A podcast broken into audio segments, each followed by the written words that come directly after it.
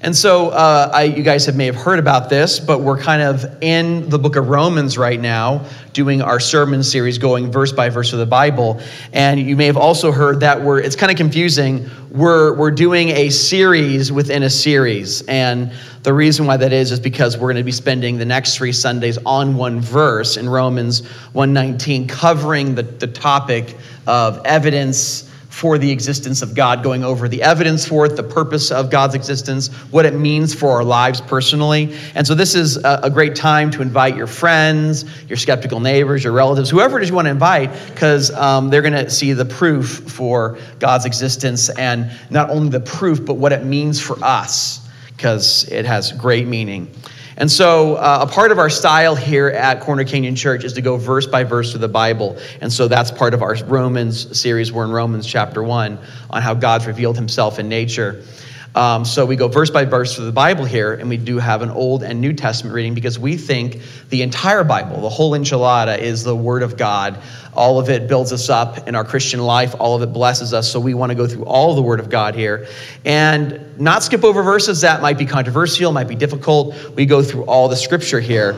And so our Old Testament lesson is from Psalm 19, 1 through 6. And as I read this, you'll be able to see really clearly how this ties into Romans chapter 1. So hear now God's word from Psalm 1, from 19:1. The heavens declare the glory of God, and the sky above proclaims his handiwork. Day to day pours out speech, and night to night reveals knowledge.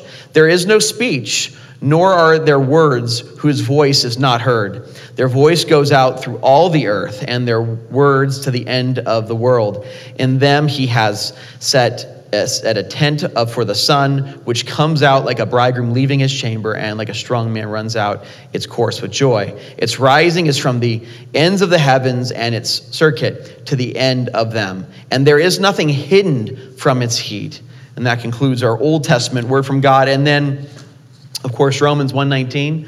This is a verse that makes a very bold claim. We're spending 3 Sundays on this verse. So hear now God's word. It is without error. It is without any mistake. It is perfect in all of its parts, the word of the Lord. For what can be known about God is plain to them, because God has shown it to them. That concludes a reading of God's holy, inspired word this morning. Let's pray that God would bless and anoint the preaching of his word. Let's pray together. Gracious God, you have clearly revealed yourself in our conscience. Everywhere we look around, Lord, we see your fingerprint on all things. And your glory shines forth in all creation.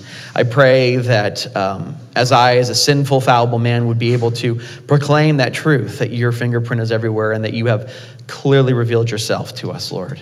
And that knowledge, I pray this morning, would lead people to repentance, to trusting in you, Jesus. If there's somebody here who has never trusted in you, who has never rested upon you for their salvation, Lord, I pray that you would work in their hearts through the power of your Holy Spirit to convict them of your truth so that they would have eternal life, the forgiveness of all of their sins, peace that is only in you, Jesus, the peace that surpasses understanding. So if someone is here and they're hurt, they're beat down, they feel lost, Lord, I pray that they would know that they're found in you by trusting in you, Jesus. Give them that hope and that peace. We ask all these things in Jesus Christ's name. Amen. So as I said, we're looking at the biggest question there is. And we all know that I'm a man subject to much hyperbole, but I really do mean it. It is the biggest question of whether or not God exists. And I like how philosopher and theologian William Lane Craig describes how and why this is such a big question to tackle, as we are going to do in our 3-part series. He says, Socrates said the unexamined life is not worth living. That is doubly true when the question is the existence of God and life after death. The question takes on an added urgency. Why? Well, because death's grinning face threatens to meet us around every turn when we least suspect it. And that is so true, because, no matter how much we want to believe we'll be here tomorrow, we are not guaranteed tomorrow, are we? And you might be thinking, oh my goodness, why are we going over the existence of God in a Christian church. Like, why are we covering this? You know, I mean, you might be thinking, well, you know, and I'm pretty sure most people here think that God exists. Like, I was not really, you know, and, you know, while you might think that, that may not be necessarily the case. And we have an issue. We have a major epidemic in the, and I'm not referring to the coronavirus or anything. You know, start saying anything epidemic or pandemic, people think Rona, you know, no, we got nothing like that. We had no cases here, so that was good. But we have a major issue in our church. I'll use that language, a major issue in the Christian church, according to Lifeway Research, and there's different research that's done on this, actually. 60% of kids, when they go into college, will leave. They've been in the church previously. When those church kids go into college, 60% of them, according to Lifeway, leave the church. They don't go to church anymore. And usually the reason, I mean, I would say a major reason would be the best way to put it. The major reason for them leaving is intellectual, moral issues. 70%, according to one study, 70% of kids when they go to college leave the church. That's, I mean, if you're counting heads, that's 3 out of 4 kids in a youth group. That's incredible numbers, and that's why here at Corner Canyon Church, we have a youth and college ministry that is focused on equipping kids for college because of these just mind-boggling statistics, these surveys that are done. And we as parents want to impress on our children not just what we believe, but why we believe it, because when they go to college, they're gonna hear plenty of reasons why they shouldn't be a Christian. And especially they're out of the home in many cases, they're having peer pressure, they have this new independent life. And so, yeah, this is a major problem in the church. And William Lane Craig, who I quoted earlier, recounts this tough experience that he's had repeatedly when he goes around and giving proofs for the existence of God. Parents come up to him. He says this is what he writes. Emotions will carry you only so far, and then you're going to need something more substantive. Apologetics, which is giving reasons for the Christian faith, from the Greek word apologia, giving reasons, provides some of that substance. As I speak in churches around the country, I frequently meet parents who approach me after the service and say something like, if only you'd been here 2 or 3 years ago, our son or daughter had questions about the faith which no one in church could answer, and now he's lost his faith and is far from the Lord. That's a frightening reality to us, frightening reality to me. That we have to be prepared. And I think what's happening here is a church has not paid attention or has not, overlooked perhaps is a way of putting it, overlooked a major teaching of Scripture, and that is found in 1 Peter 3:15. Peter, inspired by the Holy Spirit, writes, but in your hearts honor Christ the Lord as holy, always, not sometimes, whenever you feel, but always being prepared to make a defense to anyone who asks you for the reason for the hope that is in you, yet do it with gentleness and respect. So this verse commands us as Christians to not only know what we believe, but why we believe it.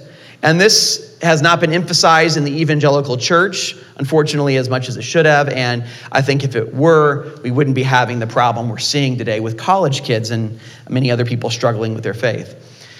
Why am I talking about all this? Well, because the verse we read, Romans 1:19, it says, Paul says, in no unclear and unequivocal terms, he says, the existence of God is plain. It's clear.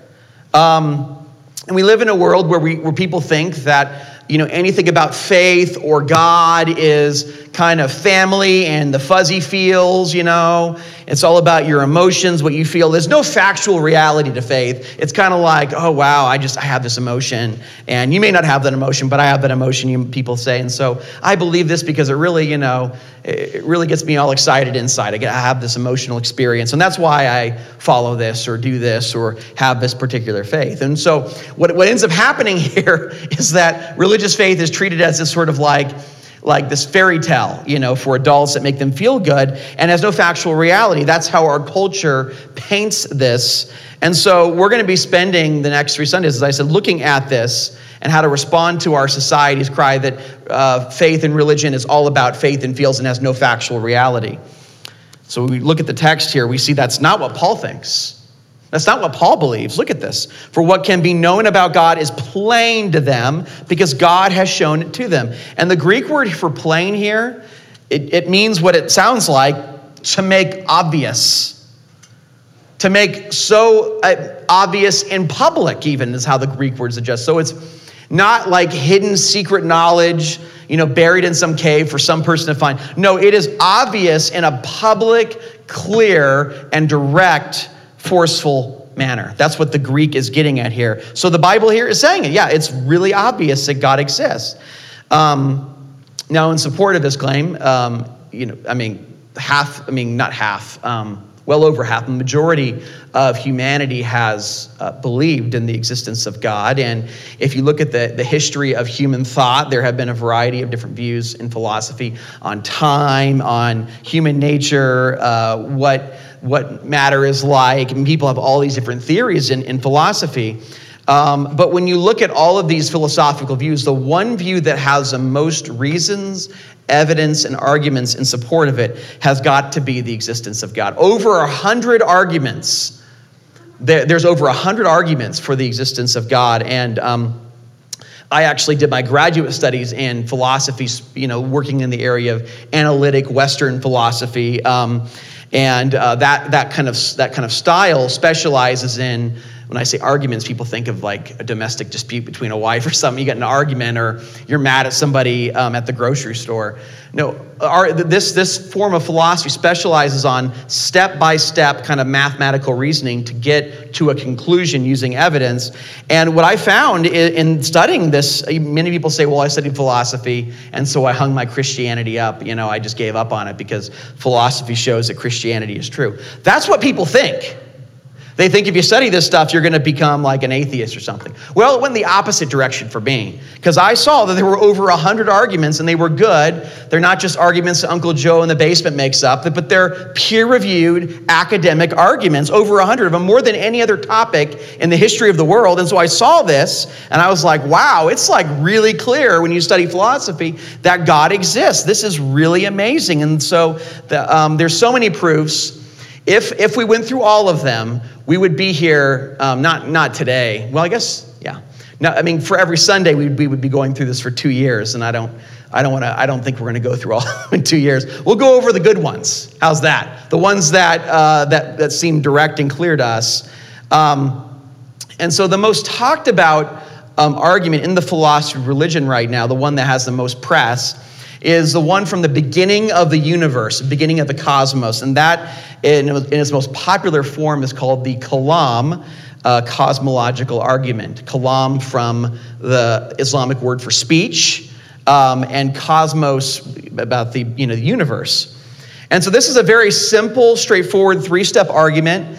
And again, it's step-by-step reasoning. Not red faces and angry people, okay? We want to be clear, because whenever someone hears me say argument, you're going to think of like red-faced madness or something.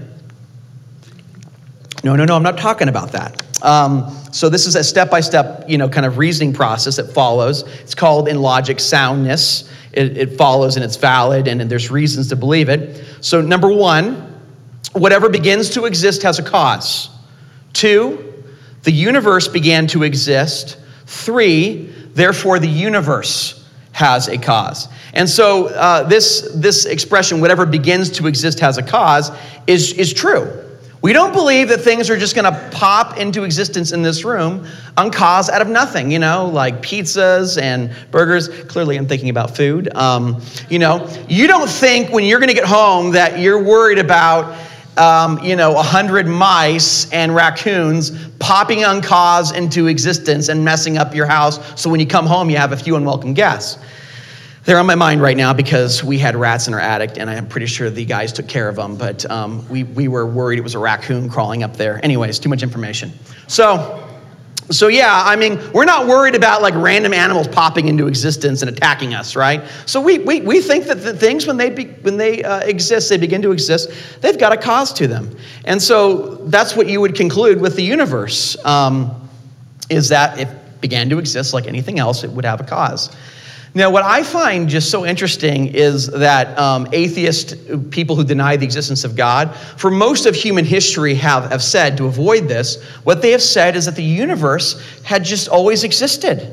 It's always been there forever and ever. It goes infinitely in the past. Matter is eternal, and it never began to exist. That's what non-believers have said for most of human history. But you see, science over the past 50 years has disproven this ancient atheistic assumption. Now, what we have is everybody agrees in science that space, matter, and time began to exist a finite time ago. This is how famous theoretical physicist Stephen Hawking, who, by the way, is not like some religious believer. Okay, he was an atheist, agnostic. He didn't believe in God. As a matter of fact, he said he was actively trying to work hard to debunk the Big Bang because it was too theological. So he was trying to avoid the beginning of the universe, but this is what he says. Almost everyone now believes that the universe and time itself had a beginning at the Big Bang. And so there are many features of the universe that prove this fact, and there was a theorem developed by Borg, Guth, and Verlankton, their famous scientists. And this is how Alexander Verlankton, who, by the way, he is an agnostic. He doesn't believe in God. He actually responds to this argument by saying the universe popped into existence uncaused out of nothing. He doesn't deny that the universe began to exist, but he thinks that it popped into existence uncaused out of nothing. So this is what he says. And he's not a Billy Graham guy. He's not a Christian, all right? He says, it is said that an argument is what convinces a reasonable man, and a proof is what it takes to convince even an unreasonable man. With the proof now in place, cosmologists can no longer hide behind the possibility of a past eternal universe. There is no escape. They have to face the problem of a cosmic beginning. Notice he calls it a problem. Yeah, because you don't want to say things pop into existence uncaused out of nothing. You don't want to have to say that God exists. They don't want to say those things. So it seems pretty firmed up in science. And I know you guys don't want to hear like a litany of scientific reasons, right? That's not why you came to church. But I'm just going to give you one that's clear to me, that's very straightforward. But the universe that we exist in, according to, if we just let things go and there's no intervention by God or anything, but the universe is on a timer if it's just let go. And so in about 1 trillion years, scientists predict that the universe will be at equilibrium, and that means that it will suffer a massive heat death, and all of life as we know it would not exist at that point. In 1 trillion, don't worry, it's pretty far off, 1 trillion years. You'll be dead, you'll be in heaven. I hope so, we're all trusting in Jesus here. But the universe, if the universe is infinitely old, we would already be at heat death. I wouldn't be here talking to you. We would all be gone, right? So clearly the universe can't be infinitely old, because if it were infinitely old, that would have already happened. So in addition to these kind of scientific reasons, there are also philosophical reasons for thinking that an infinite cannot be in time, space, and matter. There cannot be an infinity in matter. And when you start getting the infinite in the material world, you just get the most bizarre, crazy, wild results. And I'm gonna simply illustrate how crazy and contradictory and insane it is if you have an infinity in the physical world in time, space, and matter. So suppose you had an actually infinite number of marbles. And actually, no, say I had them. I had the marbles, because I want to have an infinite amount of marbles. You can make money off of that. If you sell one for even a cent, you'll be in, I don't know, you wouldn't even be a trillionaire. You'd be more than that. So I have an infinite amount of marbles, okay? And I give them all to you, which would take an infinite amount of time. But anyways, so I have an infinite amount of marbles. I give them to you. I now have zero. You've got, because I've given them to you, an infinite amount of marbles. Now things are gonna start getting weird here, okay? So hold on, just stick with me here. This is tough. Okay, now I give you all, I counted the marbles, I give you all of my odd marbles, I keep the even ones. Well, we both now have an infinite amount of marbles. You do and I do, because that's how bizarre the mathematics of infinity is. If I give you the even set of infinite marbles, you have an infinite amount, and I have the odd or whatever way you want to have it. We both have an infinite amount of marbles. Now, if I have the first 5 marbles and I keep them to myself and I give you the rest of the set of the infinite amount of marbles, I only have 5, and now you have infinity. So you see, we put in different things here. I've given you an infinite amount of marbles each time, and we have contradictory results because of how bizarre marbles are. Identical results and yet different conclusions, contradictory conclusions. And if this doesn't make any sense to you, good, because it's insane. It's literally crazy. It doesn't make any sense. If it doesn't make it, you're like, whoa, Nate, I didn't follow any of it. That was insane. You're getting it. Don't worry. That's because it is insane. It doesn't make any sense. And that shows all of us that an infinite cannot be in matter. It doesn't make any sense. So according to science and philosophy, time, space, and matter, energy, came into existence a finite time ago. The universe is not infinite. Nothing in this world is infinite. It is only finite. And so because of these arguments, what atheists have tried to do now is they try to say, yeah, guess what? Okay, I'm going to get out of your argument, Nate. I'm going to say that the universe came into existence, popped into existence, uncaused, out of nothing. This is what agnostic philosopher, he's not a Christian, not a believer. You're noticing a pattern here that I'm only quoting unbelievers here, except for William Lane Craig. He is definitely a believer. He says, a proponent of the Big Bang Theory, at least if he is an atheist, must believe that matter of the universe came from nothing and by nothing. Let me ask you a question. What comes from nothing? From nothing, nothing comes. From something, something comes. So what makes more sense, that the universe came from no one or the universe came from someone? Seems pretty clear that it came from someone. People say, well, Christians, you got to hold to these miracles. Let me tell you, everybody's got to hold to a miracle, the beginning of the universe, things coming into existence without any prior material, any prior anything, things just coming into existence. That's a miracle. Christians, believers in God, we at least have a miracle worker. If you don't believe in God, you got nothing. You just got random things popping in. And if random things just pop in, why doesn't just everything pop in? Kind of thing. So I just don't have enough faith to believe that. I'm sorry.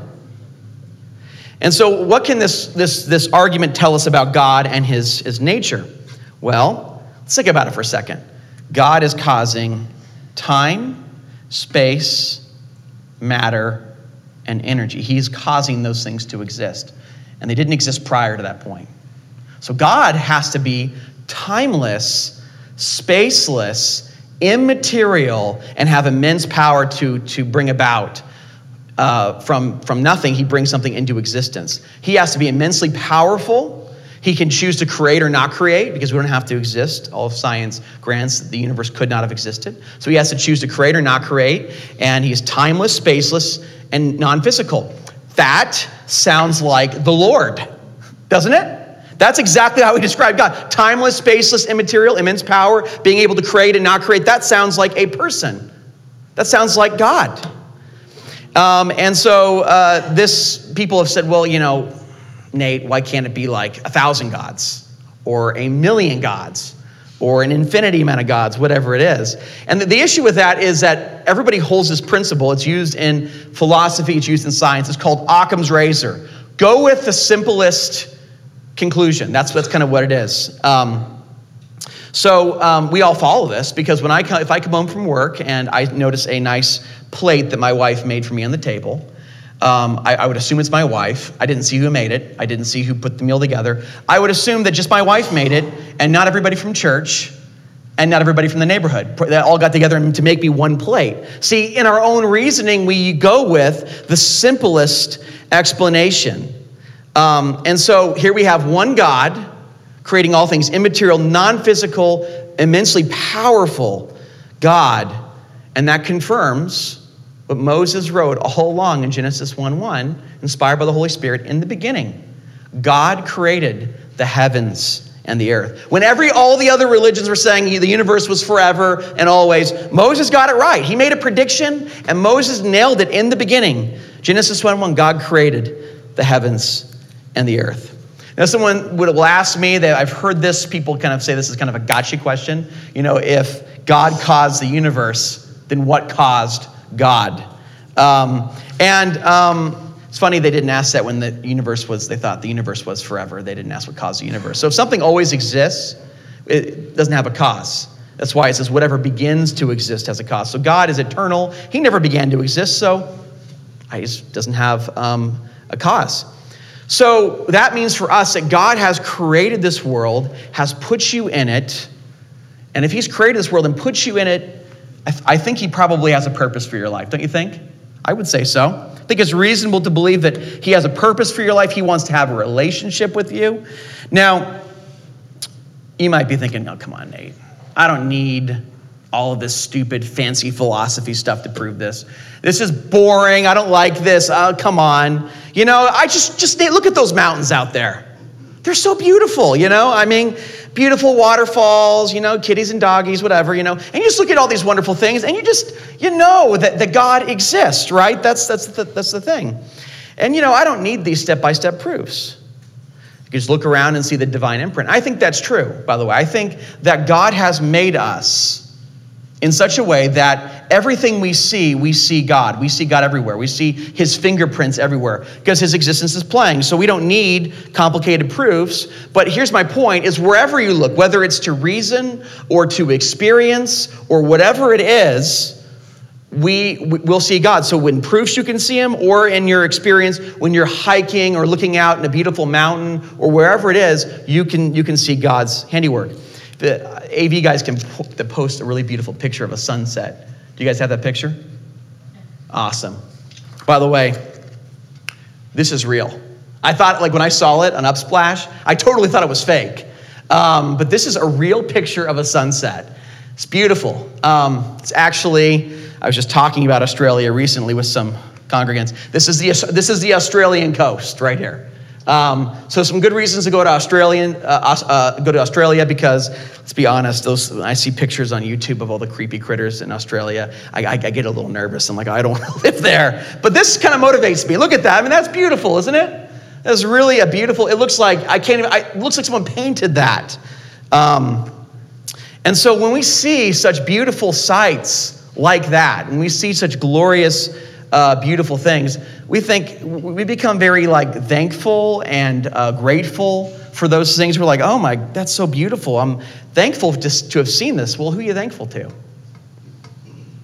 And there's actually, surprise, surprise, an argument from beauty. And it goes like this. 1, natural beauty gives a resilient impression of being a gift. 2, natural beauty gives a resilient impression of being a gift. We're reasonable or justified in believing it's a gift. So we're justified in believing that natural beauty is a gift. 4, if natural beauty is a gift, it can only be the gift of a transcendent, benevolent giver. 5, so we're justified or reasonable in believing that natural beauty is a gift of a transcendent, benevolent giver. So we can see from beautiful sunsets, from looking out on the mountains, it's funny, a pastor that I know, he's like, man, by the way, this guy does ministry in Hawaii, okay? And I ran to him at a pastor's meeting, and he's like, oh man, I would love to have your church. Yeah, it's kind of weird, but you know, I'd love to have your church. I just love that view of the mountains. I'm like, dude, you live in Hawaii. You literally live on the sweet blue water. Like, I mean, you're jealous of me, but you know, I can see where he's coming from. I like those mountains too. It's a very pretty view. Now, I want you to imagine for a moment that you're in beautiful Southern California. That's where I'm from. It's impossible to live there because how much they charge, but anyways. But you're walking on the beach with one of your friends, and you guys stumble upon a watch. And your friend, he says something kind of weird. He's like, oh, well, that watch on the ocean, that just happened by chance. That just got here. It's an accident. No one made that watch. Be like, what are you talking about? That clearly was made by a person, right? That watch was made by a watchmaker. because it's finely tuned, it's specified and highly complex. And so when we see specified complexity and things that are fine-tuned, we naturally infer that there was design. When my wife writes a note, I don't assume that, you know, the wind came and knocked the pencil over and it wrote there. No, I assume my wife wrote me a note, probably a grocery list, if we're being honest. So this is how Stephen Hawking, who is a lifelong agnostic atheist, a theoretical physicist, this is what he says about the complex expansion rate of the universe. He says, if the expansion rate of the universe was different by one part in 1,000 million second after the Big Bang, the universe would have collapsed back in on itself or never developed galaxies.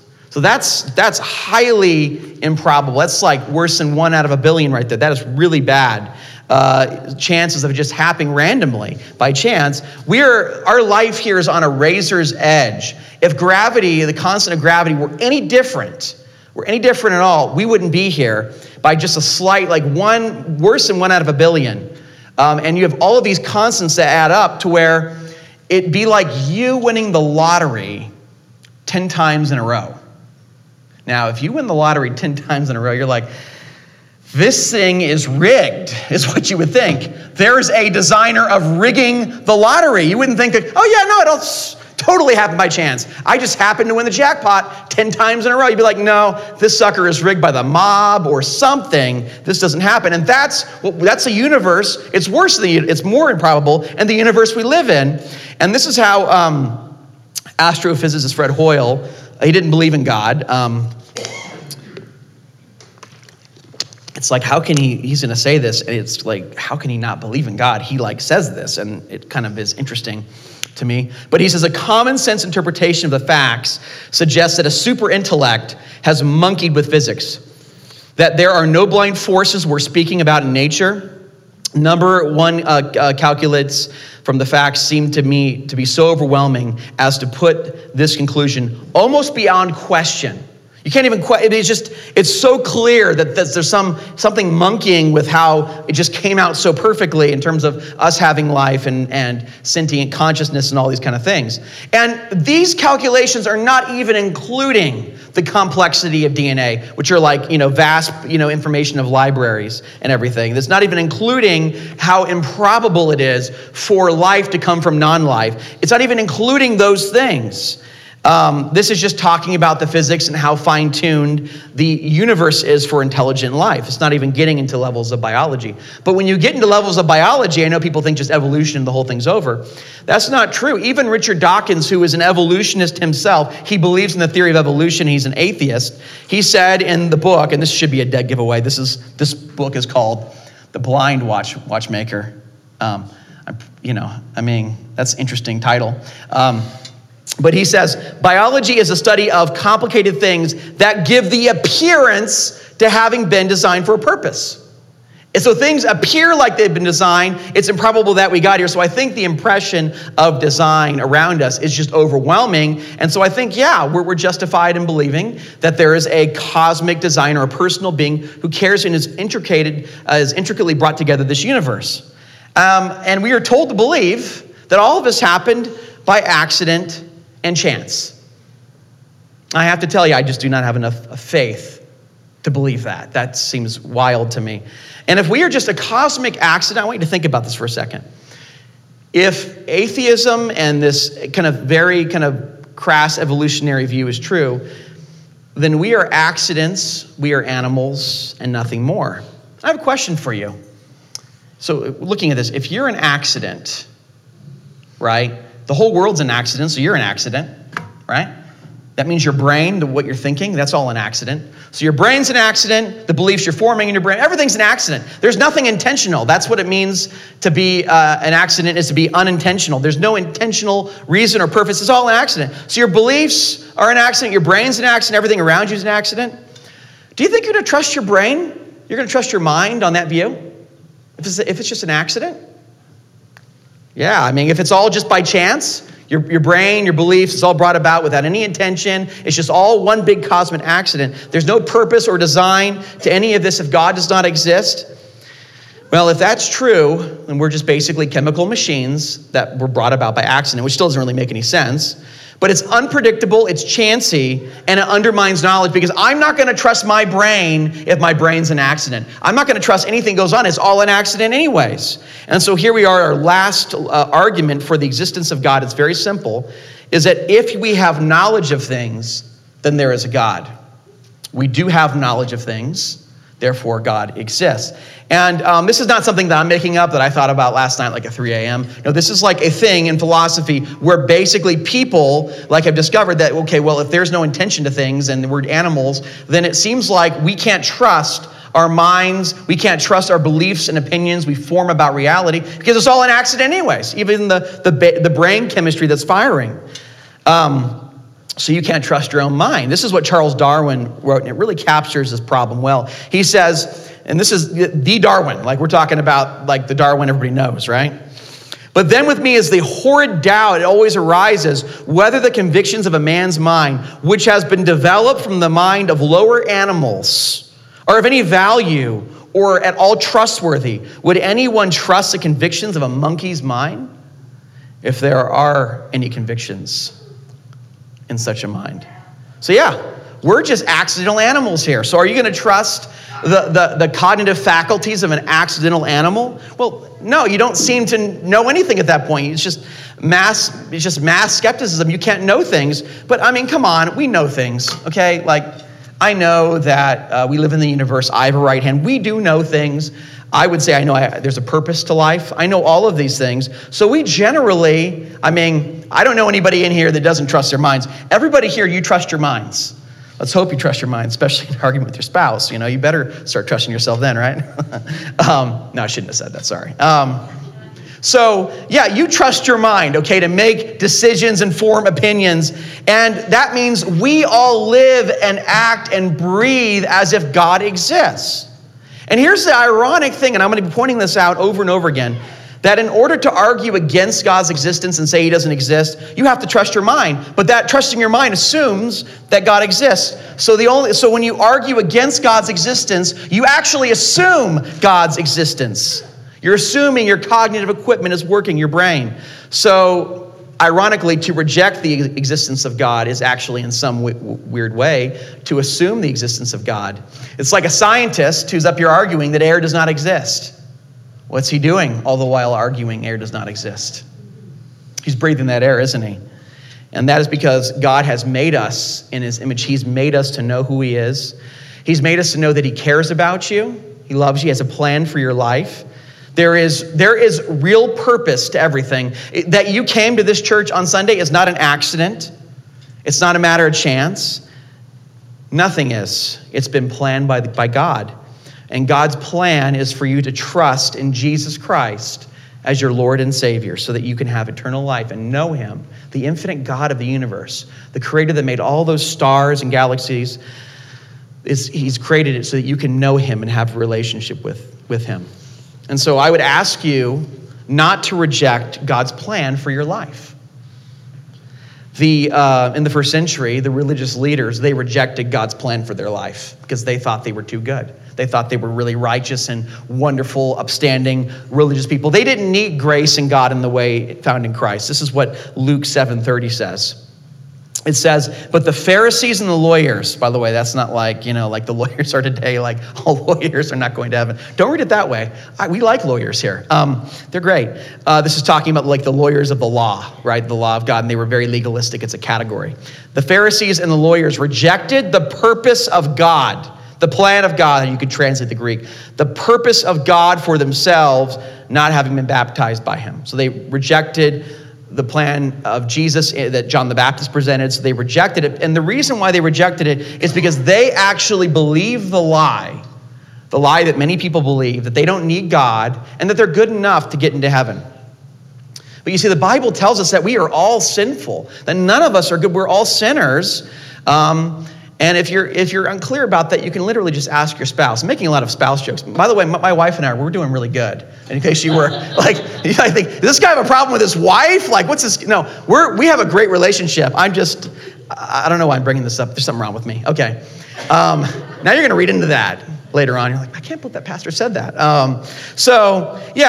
I mean, we're all messed up. Everybody who knows us, your parents, your wife, whatever, your kids, who's in your life, they know you have problems. You know you have problems.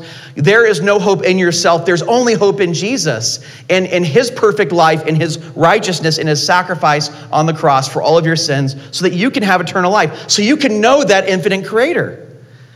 You're like, whoa, wait a minute, Nate, you just jumped to Christianity. Look at that. You just hopscotched over there. You went to God to Christianity. How did you make that move? That's not fair. That's cheating, you know?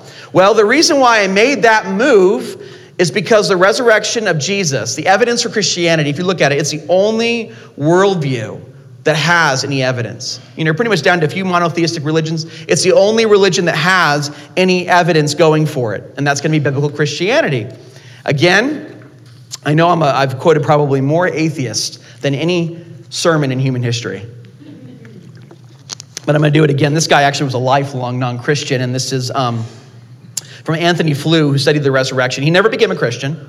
He never trusted in Christ, but this is what he said. He says, the evidence for the resurrection of Jesus, that Jesus rose again from the dead, is better than for any claimed miracle in any other religion. It is outstanding, different in quality and quantity. And if you're skeptical about that, you can just go back to our old YouTube videos on Easter Sunday. We prove the resurrection of Jesus every Easter Sunday. And so even he acknowledges, got the most evidence going for it. And if I could summarize in 5 seconds, the reason why that is because we have documented 3 years after Jesus' death that 500 of his followers and even enemies, skeptics, saw him alive from the dead. 500 after 3 years after he died. For ancient history, that is unprecedented. That's incredible. We have nothing like that. And that's what you'd expect if Christianity were true, and it is. So this shows that, yes, God has a purpose, a plan, and a design for your life. You matter to God, the infinite God of the universe. He wants to show his love, his grace, his mercy to you, even though you are wicked and you mess up every day, you sin every day. He wants to have a relationship with you. He wants you to trust in him, to put your faith in him. And when you do, you have the blessing of the forgiveness of all of your sins, eternal life, and to know the God of the universe through that. You know, his love is something that no finite person can give you and really satisfy you. He has something that can satisfy us, his infinite, eternal love that never ends. This is how Romans 8, 35 through 39 puts the unbreakable, unlosable love that God has for you in Christ Jesus. Who shall separate us from the love of Christ? Shall tribulation or distress or persecution or famine or nakedness or danger or sword? As it is written, for your sake we are being killed all the day long. We are regarded as sheep to be slaughtered. No, in all of these things we are more than conquerors through him who loved us. For I am sure that neither death, nor life, nor angels, nor rulers, nor things present, nor to come, nor powers, nor height, nor depth, nor anything else in all creation, and that includes you, by the way, will be able to separate us from the love of God in Christ Jesus, our Lord. He's a friend that never leaves you, the friend that never abandons you. He's with you when everybody else leaves you. He's with you when nobody else supports you and loves you. That's the God who created you, who loves you. So if you want to have a relationship with this infinite creator that created all the beautiful stars, the mountains when you see them, all you have to do is trust in Jesus Christ, and you will know his eternal, everlasting love, and all your sins will be forgiven. I pray that you do that this morning. Let's give him glory.